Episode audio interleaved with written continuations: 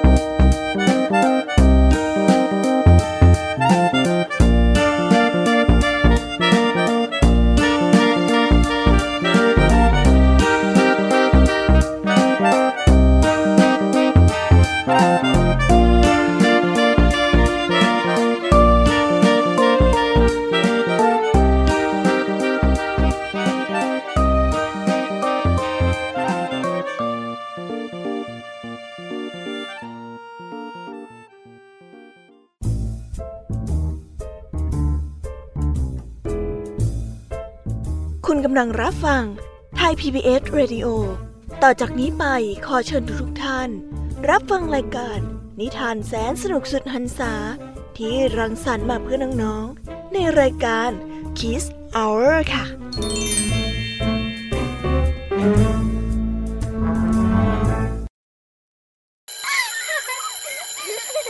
โรงเรียนเลิกแล้วกลับบ้านพร้อมกับรายการ Kiss Hours โดยวัญญาชยโย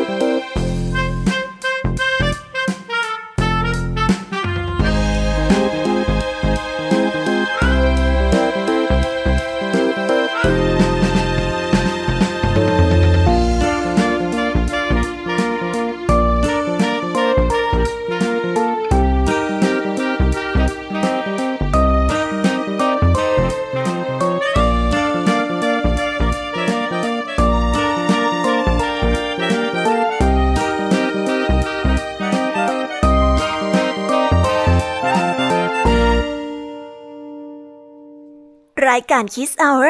กลับมาพบน้องๆออีกแล้วจ้า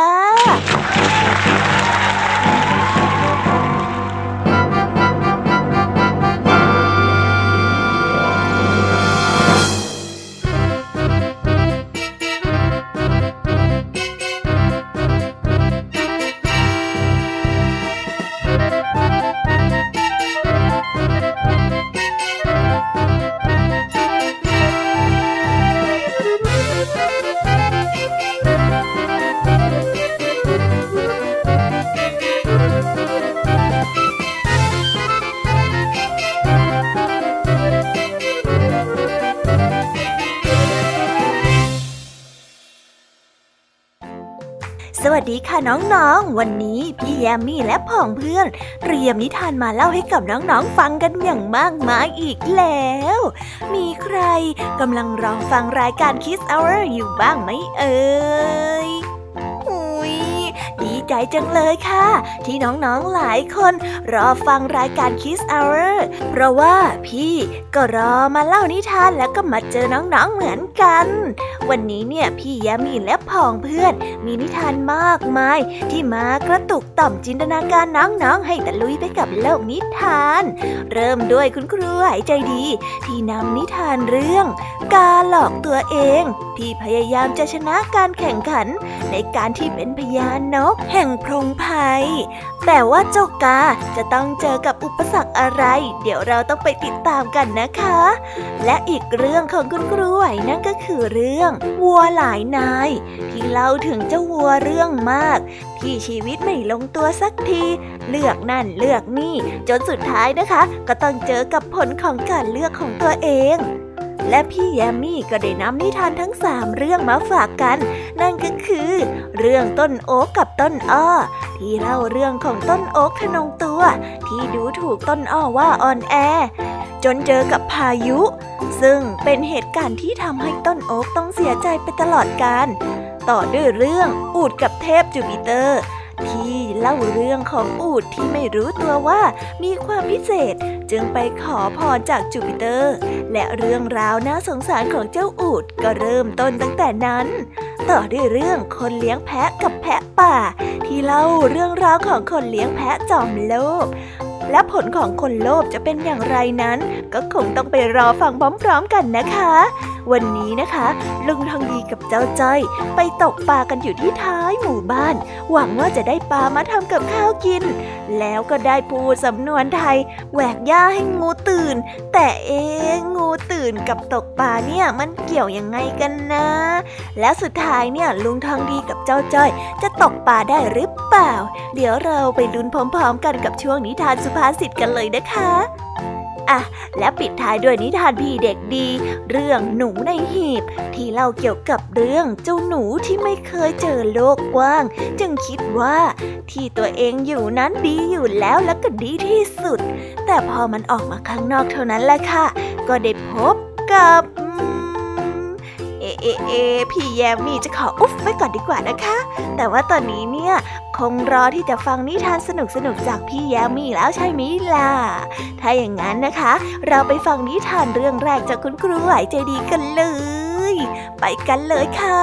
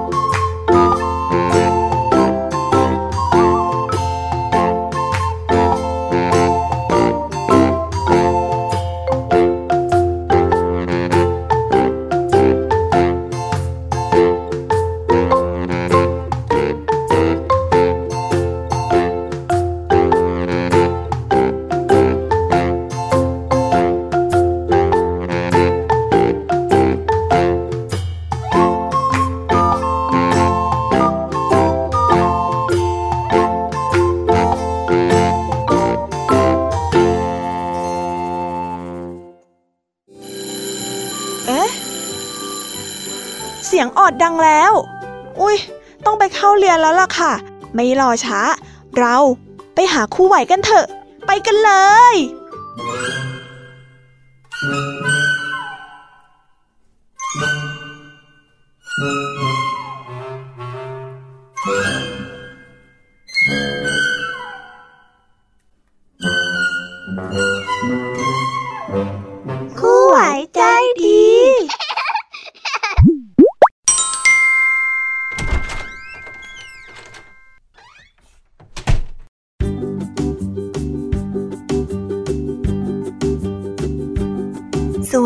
ค่ะเด็กๆ วันนี้เนี่ยก็กลับมาพบกับคุณครูไหวกันอีกเช่นเคยนะคะอ่าวันนี้เนี่ยแน่นอนว่ามาพบกับคุณครูไหว คุณครูไหวก็จะเตรียมนิทานคุณธรรมสอนใจมาฝากเด็กๆกันอีกเช่นเคยค่ะ เด็กๆรู้ไหมเอ่ยว่าวันนี้เนี่ย คุณครูไว้ได้เตรียมนิทานเรื่องอะไรมาฝากกันบ้าง คงจะรู้กันบ้างแล้วใช่ไหมคะ เพราะว่าพี่แยมมี่เนี่ยก็ได้เฉลยไปตอนข้างต้นบ้างแล้ว เอาเป็นว่าเราไปเริ่มต้นกันที่เรื่องแรกกันเลยดีกว่าไหมคะในนิทานเรื่องแรกของวันนี้ คุณครูไหวขอเสนอนิทานเรื่อง การหลอกตัวเอง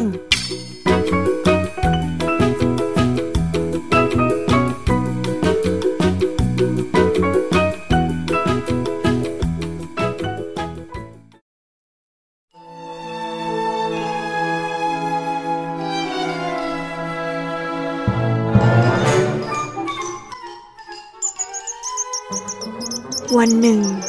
เทพเจ้าป่าได้ประกาศว่า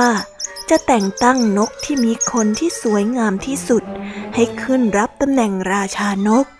เมื่อข่าวได้แววไปถึงหูเจ้ากา เจ้ากาก็รู้สึกอยากได้ตำแหน่งนั้นมาก แต่มันก็คิดว่าคงจะเป็นไปไม่ได้ มันจึงพูดกับตัวเองว่าปะโถเอ้ย ขนของข้า ก็ดันสีดำสนิทจะมองยังไงก็ไม่สามารถหาความสวยงามจากขนของเราได้เลยนะเนี่ยเอ้ยจะทำยังไงดีนะเอ๊หรือว่าจะไปขัดผิวดีเอ๊หรือว่าจะไปย้อมขนดีนะเฮ้ยจะทำยังไงดีล่ะเนี่ยอ๋อข้านึกออกแล้ว ข้าจะต้องมีขนที่สวยงามให้ได้ ว่าแล้ว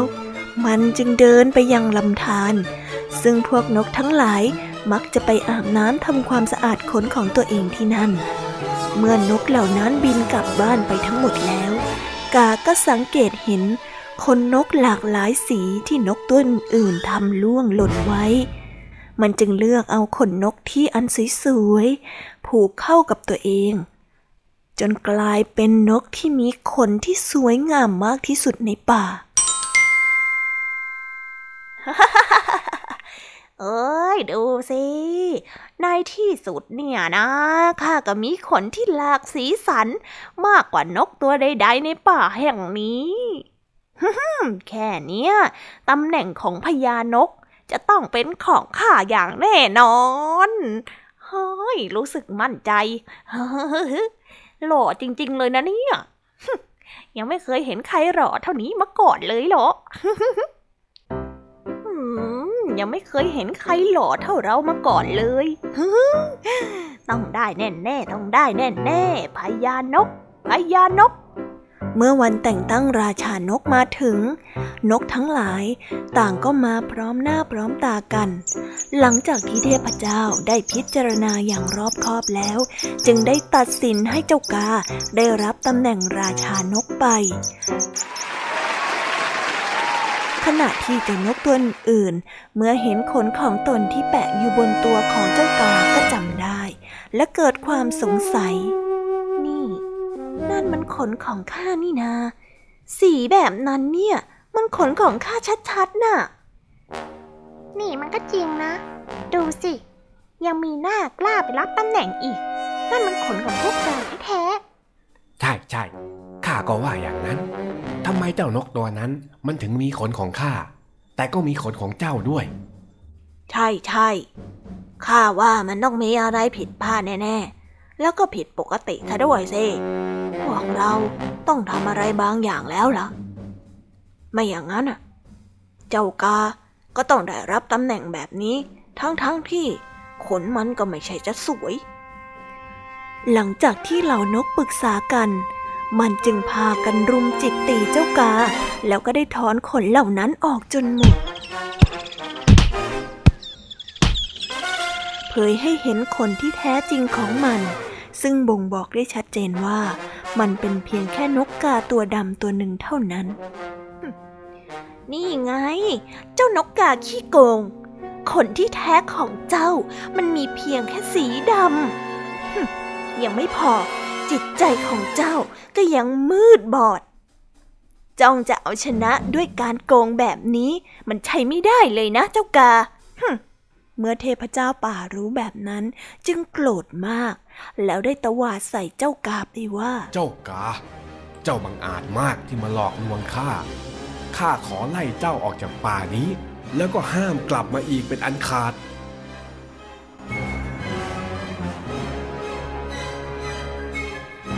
นิทานเรื่องนี้ก็ได้สอนให้เรารู้ว่า ต่อให้จะฉลาดในการโกหกแค่ไหน แต่เมื่อถึงเวลาก็มักจะถูกจับได้อย่างง่ายดายอยู่ดี ไม่มีใครหนีความเป็นตัวเองไปได้ หรือต่อให้หลอกคนอื่นได้ ก็ไม่สามารถหลอกตัวเองได้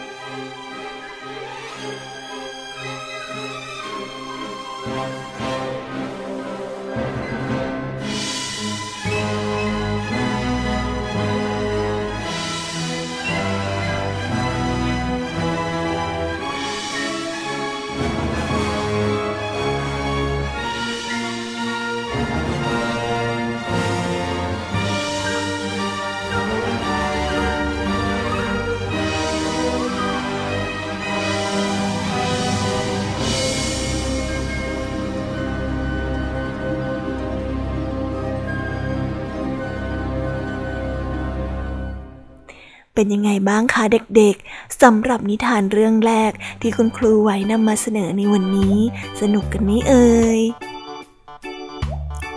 เด็กๆ อย่าทำเหมือนเจ้ากานะ เพราะว่าถ้าเราพยายามโกง หรือว่าพยายามโกหกใครเนี่ย สุดท้ายเขาก็ต้องรู้ความจริง ความจริงก็ต้องเป็นความจริงอยู่วันยังค่ำนะคะ เด็กๆ งั้นเราไปต่อกันในนิทานเรื่องที่สองกันเลยดีกว่านะ ในนิทานเรื่องที่สองเนี่ย พี่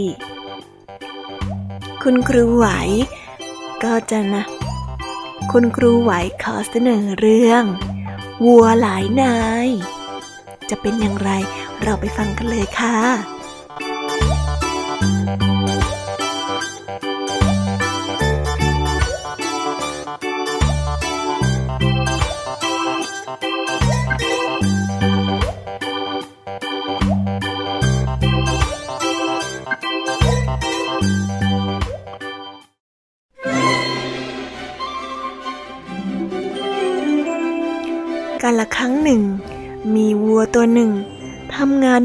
สวนผลไม้ของชาวสวน มันรู้สึกว่ามันต้องทำงานหนักให้เจ้านายอยู่ทุกวัน แต่กลับได้กินเพียงแค่นมและข้าวโพด ด้วยความหวังจะมีชีวิตที่ดีกว่านี้ มันจึงได้ไปขอร้องให้กับนางฟ้าช่วย ท่านนางฟ้า ได้โปรดช่วยข้าด้วยเถิด ข้าทำงานอยู่ในสวนนี่ ช่างเหนื่อยเสียเหลือเกิน ช่วยทำให้ข้าได้ทำงานที่เหมาะกับข้ามากกว่านี้หน่อยเถิด นางฟ้าจึงได้ส่งให้มันไปอยู่กับช่างปั้นหม้อ นับจากนั้นมา จ้านายคนใหม่ของมันก็มักจะใช้ให้มันแบกหามดินก้อนใหญ่ ๆ และระยะทางไกลๆอยู่ทุกวัน เพื่อนำดินเหล่านั้นมาปั้นเป็นหม้อ แต่อาหารที่มันได้รับนั้นกลับเป็นเพียงแค่ฟางแห้งๆและน้ำเพียงเท่านั้น คราวนี้เจ้าวัวจึงไปขอร้องให้นางฟ้าช่วยอีกครั้ง ท่านนางฟ้าได้โปรดช่วยข้าด้วยเถิด อยู่ที่นี่ข้าก็ลำบากเหมือนเดิม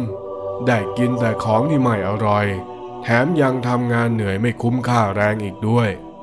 ช่วยทำให้ข้าได้งานที่เหมาะกับข้ามากกว่านี้อีกสักหน่อยเถอะนะ นางฟ้าก็ได้เปลี่ยนเจ้านายให้กับมันใหม่ คราวนี้นางฟ้าได้ส่งมันให้ไปอยู่กับช่างฟอกหนัง เจ้านายคนใหม่ของมัน ให้มันทำงานหนักยิ่งกว่าเดิมเสียอีก ซ้ำยังถูกเคี่ยนตีทุกวันด้วย ทำงานเร็วๆเข้าจะวัวขี้เกียจ ถ้าแกเอาแต่เดินปวกเปียกแบบนี้ เดี๋ยวฉันจะเคี่ยนแกสักร้อยทีไปเลยเป็นไง เร็ว รีบลากของไปเร็ว นี่แน่นี่แน่ทำให้มันเกิดสำนึกได้ว่า ชีวิตตอนที่มันอยู่ในสวนผลไม้กับเจ้านายคนแรกนั้น ช่างแสนสบายยิ่งนัก ตอนนี้มันรู้แต่เพียงว่า หากมันไม่ยอมทำงานหนักเพื่อรักษาชีวิตของมันเอาไว้ มันก็คงต้องถูกถลกหนังไปฟอกขายเป็นแน่ นิทานเรื่องนี้ก็ได้สอนให้เรารู้ว่า ผู้ที่ทุกข์ยากลำบากที่สุด คือผู้ที่ไม่พอใจในสภาพที่ตนเองเป็นอยู่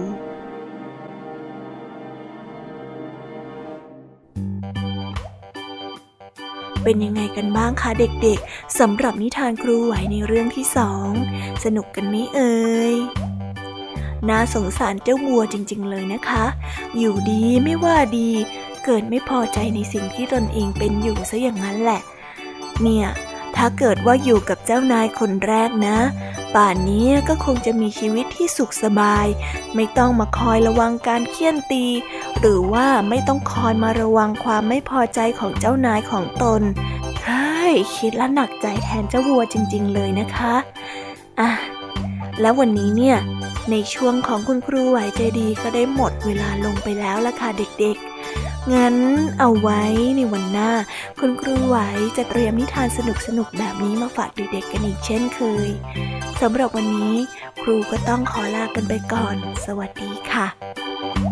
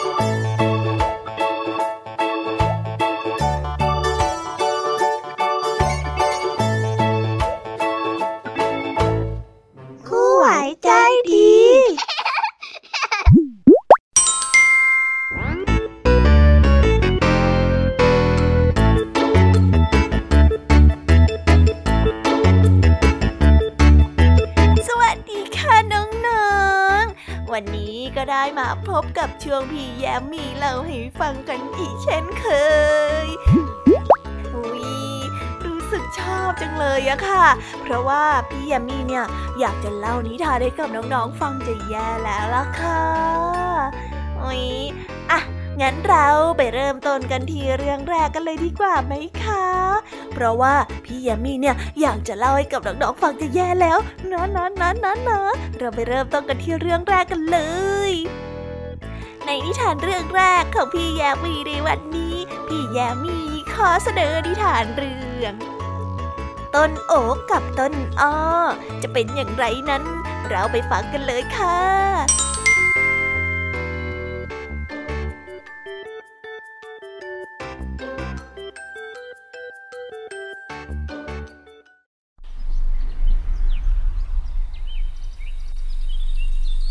ณใจกลางป่าใหญ่ ริมบึงน้ำได้มีต้นโอ๊กและต้นอ้อ ขึ้นอยู่ใกล้ๆกัน ต้นโอ๊กนั้นมีนิสัยที่โอ้อวด เพราะว่ามันเป็นต้นไม้ที่มีลำต้นที่ใหญ่ที่สุดในแถบนั้นโฮโฮโฮเจ้าต้นอ้อข้าละสงสารเจ้าเสียเหลือเกิน ดูสิลำต้นเล็กกระจ้อยร่อย ดูอ่อนแอปวกเปียก เพียงแค่มีลมพัดมา ก็โอนเอ็นไปตามสายลมแล้ว สู้ข้าก็ไม่ได้ ต้นใหญ่สง่างาม มีร่มเงากว้างใหญ่ให้สัตว์ต่างๆ ได้มาอาศัย ส่วนเรื่องความแข็งแกร่งของข้าอย่าว่าแต่สายลมเลย ต่อให้เป็นพายุก็ยังทำอะไรข้าไม่ได้ต้นอ้อไม่ต่อปากต่อคำอะไร ได้แต่นิ่งแล้วก็สงบไว้ อยู่มาวันหนึ่ง ช่วงฤดูฝน ได้เกิดพายุพัดกระหน่ำอย่างรุนแรง ต้นโอ๊กขนาดใหญ่ ไม่อาจจะต้านทานความแรงของลมได้ จึงโค่นล้มลงในขณะที่ต้นอ้อต้นเล็กๆกลับไม่เป็นอะไรเลยแม้แต่นิดเดียว เจ้าต้นโอ๊กสงสัยจึงได้ถามต้นอ้อไปว่าทำไมต้นไม้เล็กๆที่ดูบอบบางอย่างเจ้า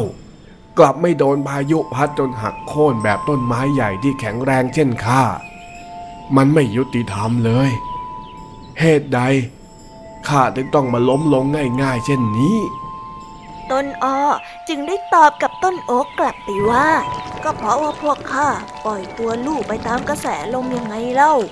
จึงรอดพ้นจากหายนะในครั้งนี้ได้ ขณะที่ท่านนั้นน่ะฝืนต้านแรงลมมากเกินไป จึงพบกับจุดจบเช่นนี้ยังไงล่ะ ต้นโอ๊กได้แต่เสียใจที่ตัวเองเอาแต่เย่อหยิ่งว่ามีลำต้นที่แข็งแรง แต่กลับต้องล้มก่อนต้นอ้อที่ดูบอบบางนั่นเองนิทานเรื่องนี้ก็ได้สอนให้เรารู้ว่า การโอนอ่อนในสถานการณ์ที่เหมาะสมนั้น ย่อมดีกว่าแข่งกล้าว จนเกิดอันตรายแก่ตนเอง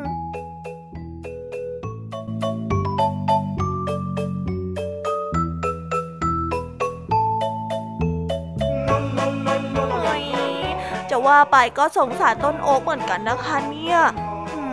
อุตส่าห์มีลำต้นที่สูงใหญ่แล้วก็แข็งแรงมากๆเลย แต่ไม่น่าไม่น่าทำนิสัยเย่อหยิ่งเลยนะคะสู้ต้นอ้อต้นเล็กๆก็ไม่ได้ เป็นยังไงล่ะ ความอ่อนน้อมถ่อมตนเนี่ยสุดยอดมากจริง ๆ เลยนะคะ พี่ยามี่ก็อยากจะให้น้องๆ เป็นคนที่มีความอ่อนน้อมถ่อมตนเหมือนกับเจ้าต้นอ้อด้วย ราะว่าความอ่อนน้อมถ่อมตนเนี่ยอยู่ที่ไหนก็มีแต่คนรัก อยู่ที่ไหนก็มีแต่คนชอบจำไว้นะคะน้องๆอ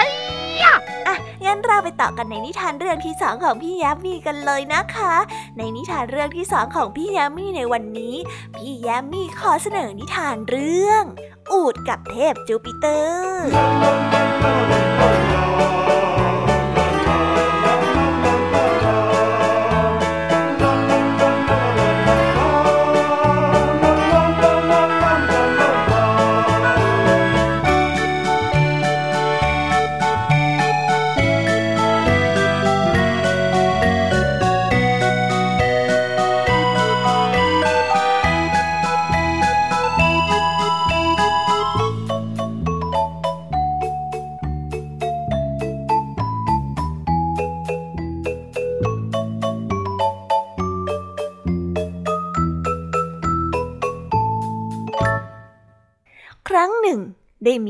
ตัวหนึ่ง ซึ่งถูกสัตว์ต่างๆเยาะเย้ยว่า เป็นสิ่งที่มีชีวิตที่อ่อนแอและไร้ประโยชน์ เพราะความที่มันไม่มีพละกำลังที่แข็งแรง หรือเขี้ยวเล็บอันแหลมคมไว้คอยปกป้องตัวเองเหมือนกับสัตว์ตัวอื่นๆ เจ้าอูฐจึงได้เดินทางไปหาเทพจูปิเตอร์ด้วยความทุกข์ใจ แล้วได้กล่าวขึ้นมาว่า ท่านเทพจูปิเตอร์ ข้ามีเรื่องจะมาขอร้องเรียนต่อท่าน ได้โปรดฟังคำข้าด้วยเถิด ว่ายังไงหรือเจ้าอูดน้อย มีอะไร ไหนลองบอกข้ามาสิทำไมท่านช่างลำเอียงถึงเพียงนี้ข้าไม่มีกรงเล็บที่แหลมคม หรือแม้แต่เสียงขู่คำรามที่น่าเกรงขามเลยแม้แต่น้อยข้าอยากให้ท่าน มอบอาวุธและความเก่งกาจให้กับข้าบ้างจะได้ไหม เมื่อได้ฟังอูดพูดแบบนั้น เทพจูปิเตอร์ก็รู้สึกไม่พอใจเป็นอย่างมาก เลยได้ตอบกลับไปว่า ข้าสร้างให้เจ้าเป็นผู้ที่มีความแข็งแกร่งที่สุดในทะเลทราย เจ้าจะรู้บ้างหรือไม่ ว่าบนผืนทะเลทรายนั้น ไม่มีใครจะแข็งแกร่งทนทานไปได้มากกว่าเจ้า แต่เจ้ากลับไม่เห็นคุณค่าของมันอย่างนั้นหรือ อูดก็ยังคงยืนยันคำเดิมว่า ต้องการที่จะมีพละกำลังและอาวุธที่ร้ายกาจเทพจูปิเตอร์จึงได้กล่าวว่าเจ้าอูดไม่ ข้าไม่ต้องการแข็งแกร่งเพียงแค่ในทะเลทราย ข้าอยากแข็งแกร่งในทุกๆทที่ ท่านต้องจัดการให้ข้า ถ้าสิ่งนั้นคือความปรารถนาของเจ้าแล้วก็ ข้าจะเสกไอ้หูของเจ้าเล็กลงเพื่อว่าเจ้า จะได้ไม่ต้องได้ยินเสียงดูถูกที่ไร้สาระของสัตว์ตัวอื่นอีกต่อไปไงล่ะ แล้วเทพจูปิเตอร์ก็ได้เสกให้เจ้าอูดกลายเป็นสัตว์ในแบบที่เราเห็นกันทุกๆวันนี้นั่นเอง นิทานเรื่องนี้ก็ได้สอนให้เรารู้ว่า ควรพอใจในสิ่งที่ตนเองมีอยู่ และไม่ควรมองข้ามความพิเศษของตนเอง เพราะว่าทุกชีวิตเนี่ยล้วนแล้วแต่มีความพิเศษในตัวของตัวเองทั้งสิ้นค่ะ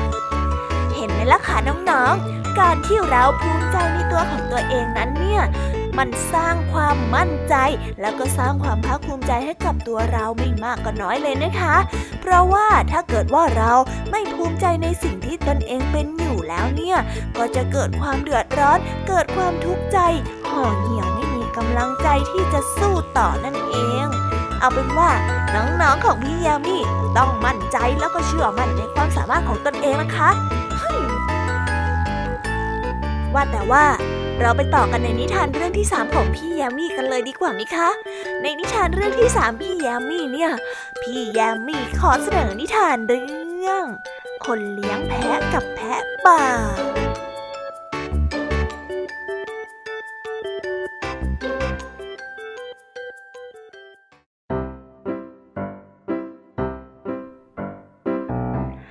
เช้าตรู่วันหนึ่ง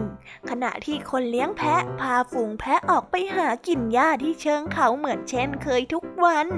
เมื่อเขามาถึงยังเชิงเขา ฝนก็ได้ตกลงมาอย่างหนัก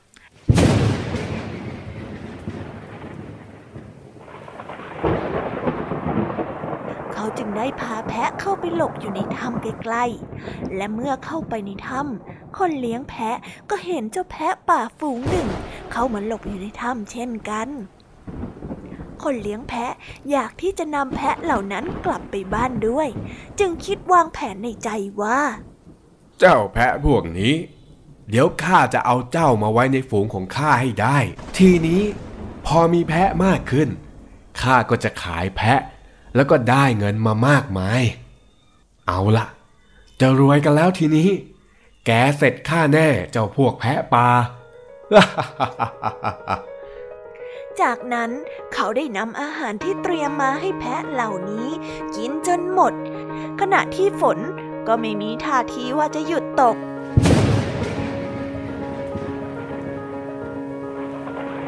คนเลี้ยงแพะจึงเผลอหลับไป เวลาผ่านไปนานกว่าฝนจะหยุด และเหล่าแพะป่าก็ออกจากถ้ำไป เมื่อคนเลี้ยงแพะดุ้งตื่นขึ้น อ้าว เฮ้ย เจ้าแพะป่าหายไปไหนกันหมดเนี่ย แล้วอย่างนี้ข้าจะมีแพะเพิ่มขึ้นได้อยังไงกัน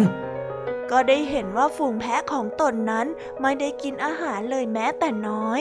ต่างพากันหมดเรี่ยวหมดแรง และค่อยๆ ล้มตายกันไปทีละตัวทีละตัว เขาจึงตัดสินใจออกไปตามหาแพะป่า เพื่อจะนำพวกมันกลับมาแทน แต่ก็ไม่พบ และในที่สุด คนเลี้ยงแพะก็ต้องกลับบ้านมือเปล่า เพราะไม่เหลือแม้กระทั่งแพะของตนเอง แล้วก็แพะป่าแม้แต่ตัวเดียวละค่ะ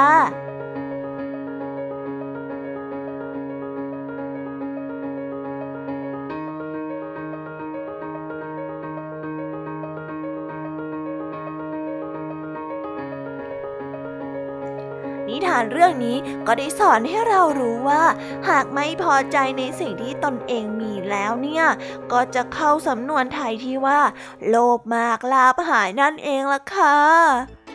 เออจะว่าไปนะสงสารเจะพวกแพะเหมือนกันนะคะเนี่ยเป็นเพราะว่าเจ้าคนเลี้ยงแพะนั่นเองที่อยากจะได้แพะป่ามาเป็นของตน จึงล่อเอาอาหารไปให้เจ้าแพะป่าจนหมดอืมนิสัยไม่ดีเลยอะ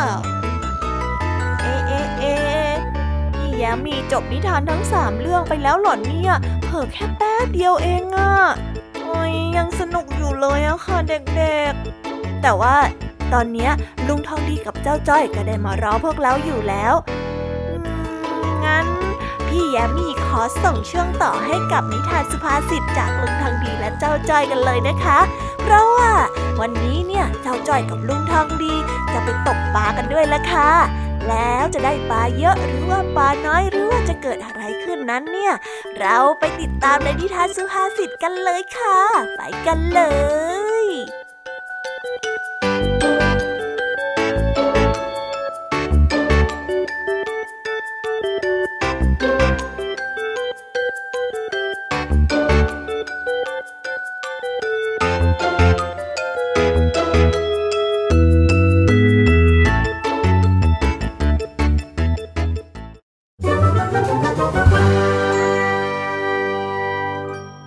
นิทานสุภาษิต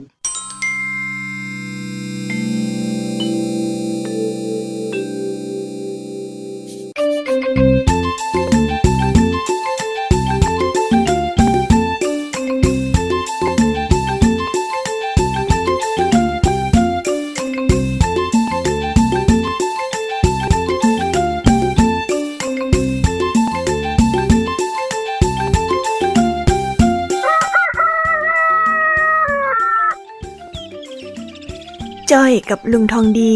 กำลังนั่งตกปลากันอยู่ที่ริมสระใหญ่แห่งหนึ่ง ที่ท้ายหมู่บ้านอุ้ยลุงน้องดี เมื่อไหร่ปลามันจะกินเบ็ดสักกะทีอะจ๊ะนี่เรามานั่งรอตั้งแต่บ่ายสามแล้วนะจนเนี่ยจะค่ำแล้วด้วยยังไม่มีวี่แววว่าจะเห็นปลาติดเบ็ดสักกะตัวเลยลุงท้องดี ติดติดติดติดติดติดติดใจเย็นๆสิว่าไอ้จ้อย ตกปลาเนี่ย ก็เหมือนนั่งสมาธินั่นแหละ จิตใจต้องจดจอแต่จ้อยเบื่อนี่นะ ไหนลุงทองดีบอกว่าปลาเยอะแยะ ต้องได้ปลาไปทำกับข้าวหลายตัวแน่แน่ๆนี่ยังไม่เห็นสักกะตัวเลยเนี่ย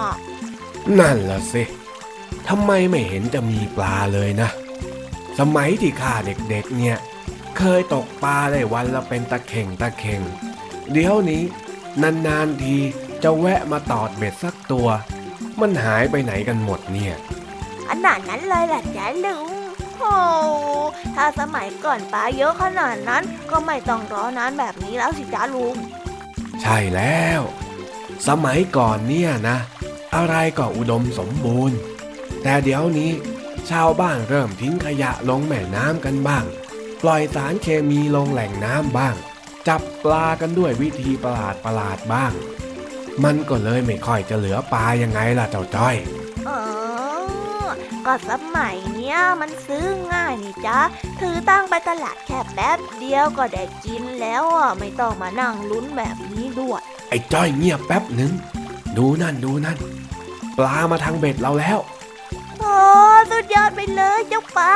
รีบกินแล้วเร็วพาพวกมากินเยอะๆด้วยค่ะจะได้กลับบ้านเร็วๆ ได้ยินว่าเจ้าปลามากินกันเยอะๆเร็วโธ่ไอ้จ้อย จะเสียงดังทำไมเนี่ย อ้าว นั่นไง ปลาหนีไปหมดแล้ว เอ็งเนี่ยนะ แวกหญ้าให้งูตื่นแท้ไม่เห็นจะใช่เลยลุงทองดี ถ้าลุงทองดีจะว่าจ้อย ลุงก็ต้องบอกว่าแหวกปากให้ปลาตื่นตั้งหากเนี่ยลุงทองดีพูดผิดอีกแล้วอะๆยังยัง ทำให้ข้าอดได้ปลาแล้ว ยังจะมากวนประสาทข้าอีกนะแวกหญ้าให้งูตื่นเนี่ย แปลว่า การทำอะไรให้ศัตรูล่วงรู้ แล้วก็ไหวตัวทันจนหนีไปได้ต่างหากล่ะ อ๋อ งั้นลุงเล่านิทานให้จ้อยฟังหน่อยได้ไหมจ๊ะ ไม่ วันนี้เองไม่ต้องฟังนิทานอะไรเลยนะ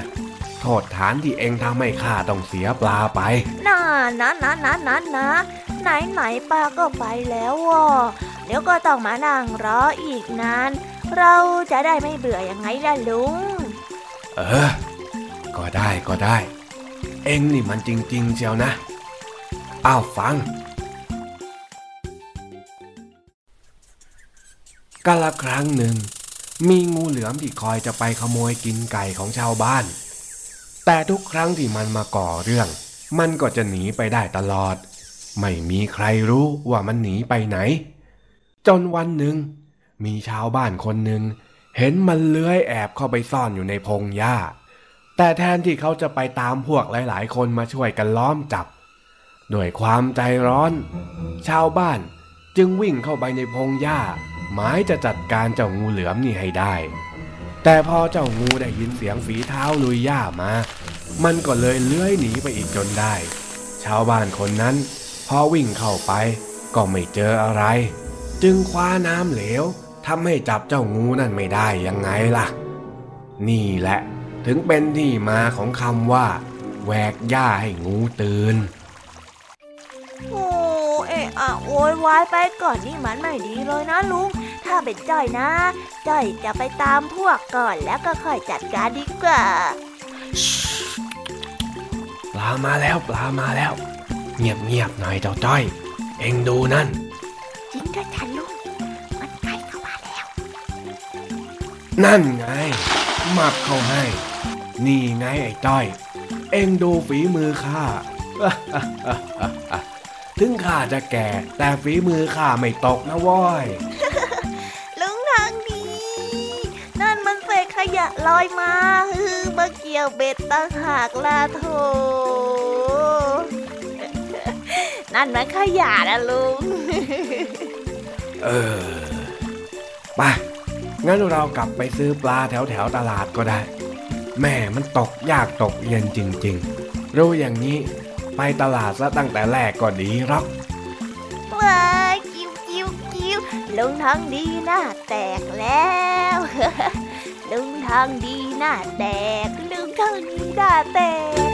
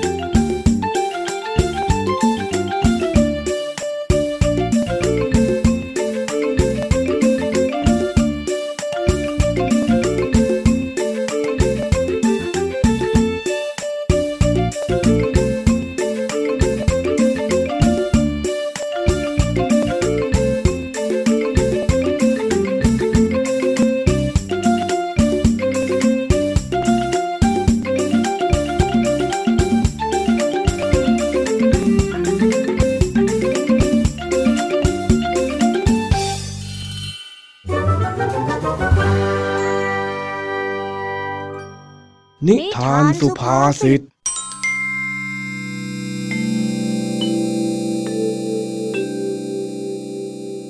แหมแหมแหมเจ้าจ้อยเนี่ย ได้ทีกันล้อเลียนลึงทางดีเชียวนะคะหืมแสบจริงๆเลย เป็นยังไงล่ะสำหรับวันนี้ เด็กๆก็ได้รู้เกี่ยวกับคำว่าแหวกหญ้าให้งูตื่นกันไปแล้ว และนิทานช่วงต่อไปก็คือช่วงพี่เด็กดีจากทางบ้าน มาดูซิว่าวันนี้เนี่ยพี่เด็กดีได้เตรียมนิทานเรื่องอะไรมาฝากเด็กๆกัน งั้นเราไปต่อกันในช่วง นิทานจากพี่เด็กดีจากทางบ้านกันเลยค่ะ ไปฟังกันเลย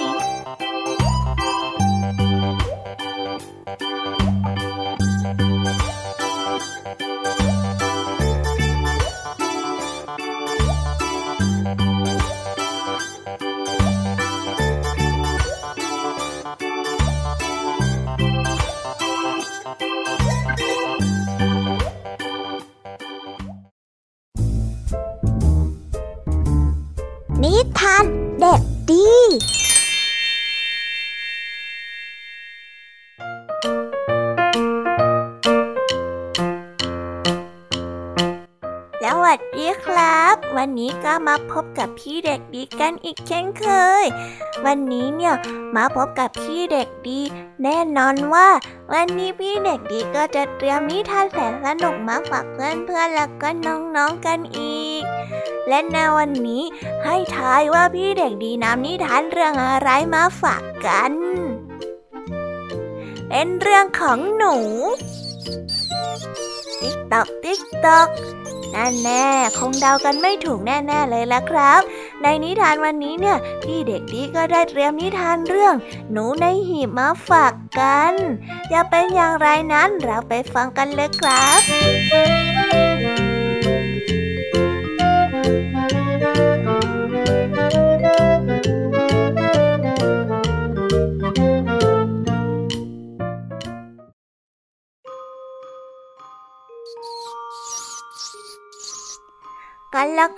นึ่ง มีหนูอยู่ตัวหนึ่ง ได้เกิดแล้วก็อาศัยอยู่ในหีบใส่ของ โดยที่ไม่เคยก้าวขาออกมาจากหีบเลย โดยมันจะกินอาหารที่บ้านแม่บ้าน แล้วก็นำมาเก็บกักตุนไว้ในหีบเพียงเท่านั้น มันไม่เคยที่จะออกไปดูโลกกว้างเลยแม้แต่ครั้งเดียว และในวันหนึ่ง ขณะที่เจ้าหนูกำลังเล่นสนุกอยู่นั้น มันก็ได้ปีนป่ายขึ้นไปด้านบนจนสูงเกินไปทำให้เกิดพลาดพังและตกลงมาจากหีบ แล้วก็ได้ตกลงมาอยู่ที่พื้น เจ้าหนูนั้นทั้งรู้สึกสับสนและหวาดกลัว คละคลุ้งกันไป เจ้าหนูจึงรีบล้นลาน เพื่อไปหาหนทางกลับเข้าไปในหีบอีกครั้ง จนกระทั่งมันเกิดไปสะดุดเข้ากับเนื้อแข็งชิ้นหนึ่งที่ตกอยู่บนพื้น และเพราะว่ามันไม่อาจทนความหิวได้ เจ้าหนูจึงกินเนยแข็งชิ้นนั้นในทันที ซึ่งทันทีที่มันได้สัมผัสกับรสชาติของเนยแข็งชิ้นนี้ มันถึงกับร้องตะโกนขึ้นมาว่าโถนี่ข้าจะโง่ขาวจริงๆเลยนะเนี่ย ที่ข้าคิดว่าในหีบใบนั้นเนี่ยมันมีอาหารที่วิเศษที่สุด เฮ้ที่ไหนได้ อันนี้ก็วิเศษมากๆเลยล่ะ วิเศษที่สุดในชีวิตของฉันเลยโอ้อร่อยจริงๆเลยนะ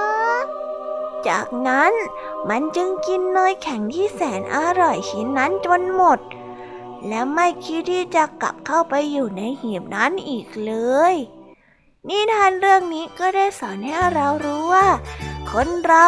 ต้องรู้จักเปิดโลกทัศน์เพื่อเรียนรู้สิ่งใหม่ๆ ให้ตลอดเวลาเป็นยังไงบ้างครับสำหรับนิทานที่พี่เด็กดีนำมาเสนอในวันนี้ สนุกกันไหมเอ่ย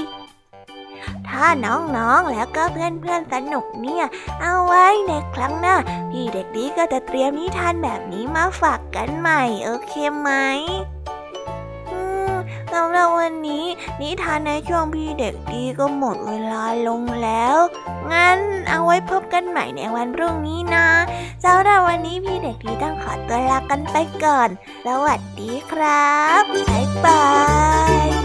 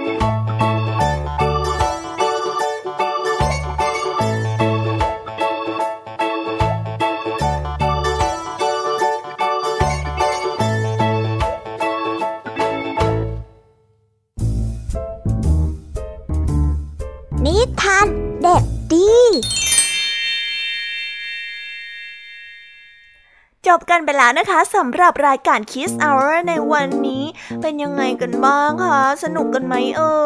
ยวันนี้เนี่ยพี่แยมี่และผองเพื่อนได้นำนิทานมากมายมาเล่าให้กับน้องๆได้ฟัง แต่เผื่อว่าน้องๆจะจำข้อคิดของนิทานกันไม่ได้ งั้นเดี๋ยวพี่แยมี่จะมาสรุปให้ฟังนะคะ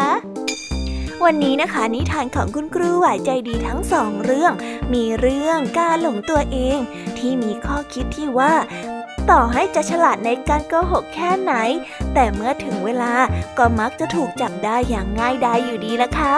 ไม่มีใครหนีความเป็นตัวของตัวเองไปได้ หรือต่อให้หลอกคนอื่นได้ ก็ไม่สามารถหลอกตัวเองได้นะคะ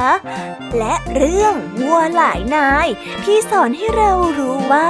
ผู้ที่ทุกข์ยากลำบากที่สุดก็คือผู้ที่ไม่พอใจในสภาพของตนเองที่เป็นอยู่ ต่อด้วยนิทานของพี่แยมี่ทั้งสามเรื่องนั่นก็คือเรื่อง ต้นโอกับต้นอ้อที่สอนให้เรารู้จักการโอนอ่อนในสถานการณ์ที่เหมาะสมนั่นเอง เพราะว่าย่อมเป็นผลดีกว่าการแข่งก้าวจนเกิดอันตรายแก่ตนค่ะ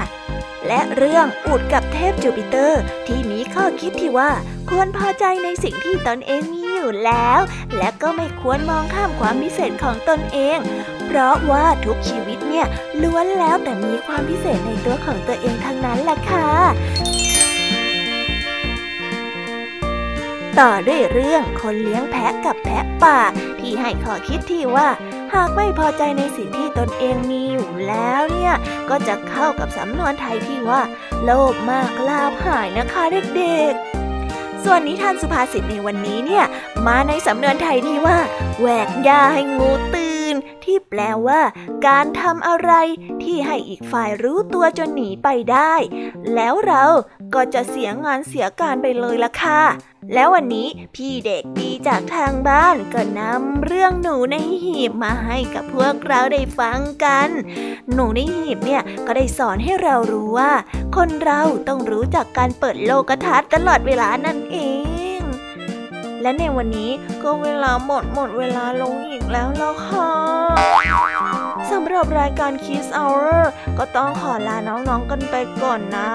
ไว้พบกันใหม่ในครั้งหน้า ส่วนวันนี้พี่แยมมี่แล้วก็พองเพื่อน ต้องขอตัวลากันไปก่อนแล้ว ขอกล่าวคำว่า สวัสดีค่ะ บ๊ายบาย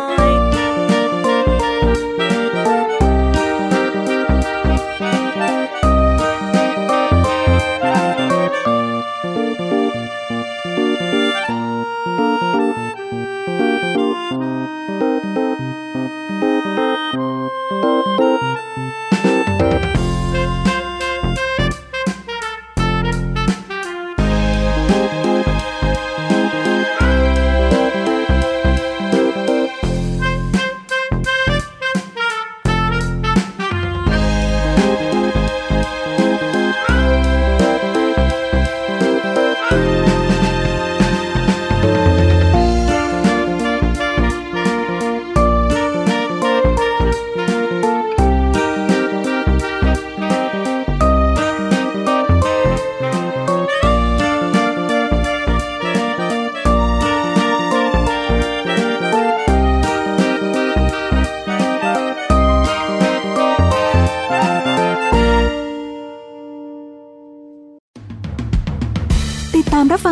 ย้อนหลังได้ที่เว็บไซต์และแอปพลิเคชันไทย PBS Radio ไทย PBS Radio วิทยุข่าวสารสาระ เพื่อสาธารณะและสังคม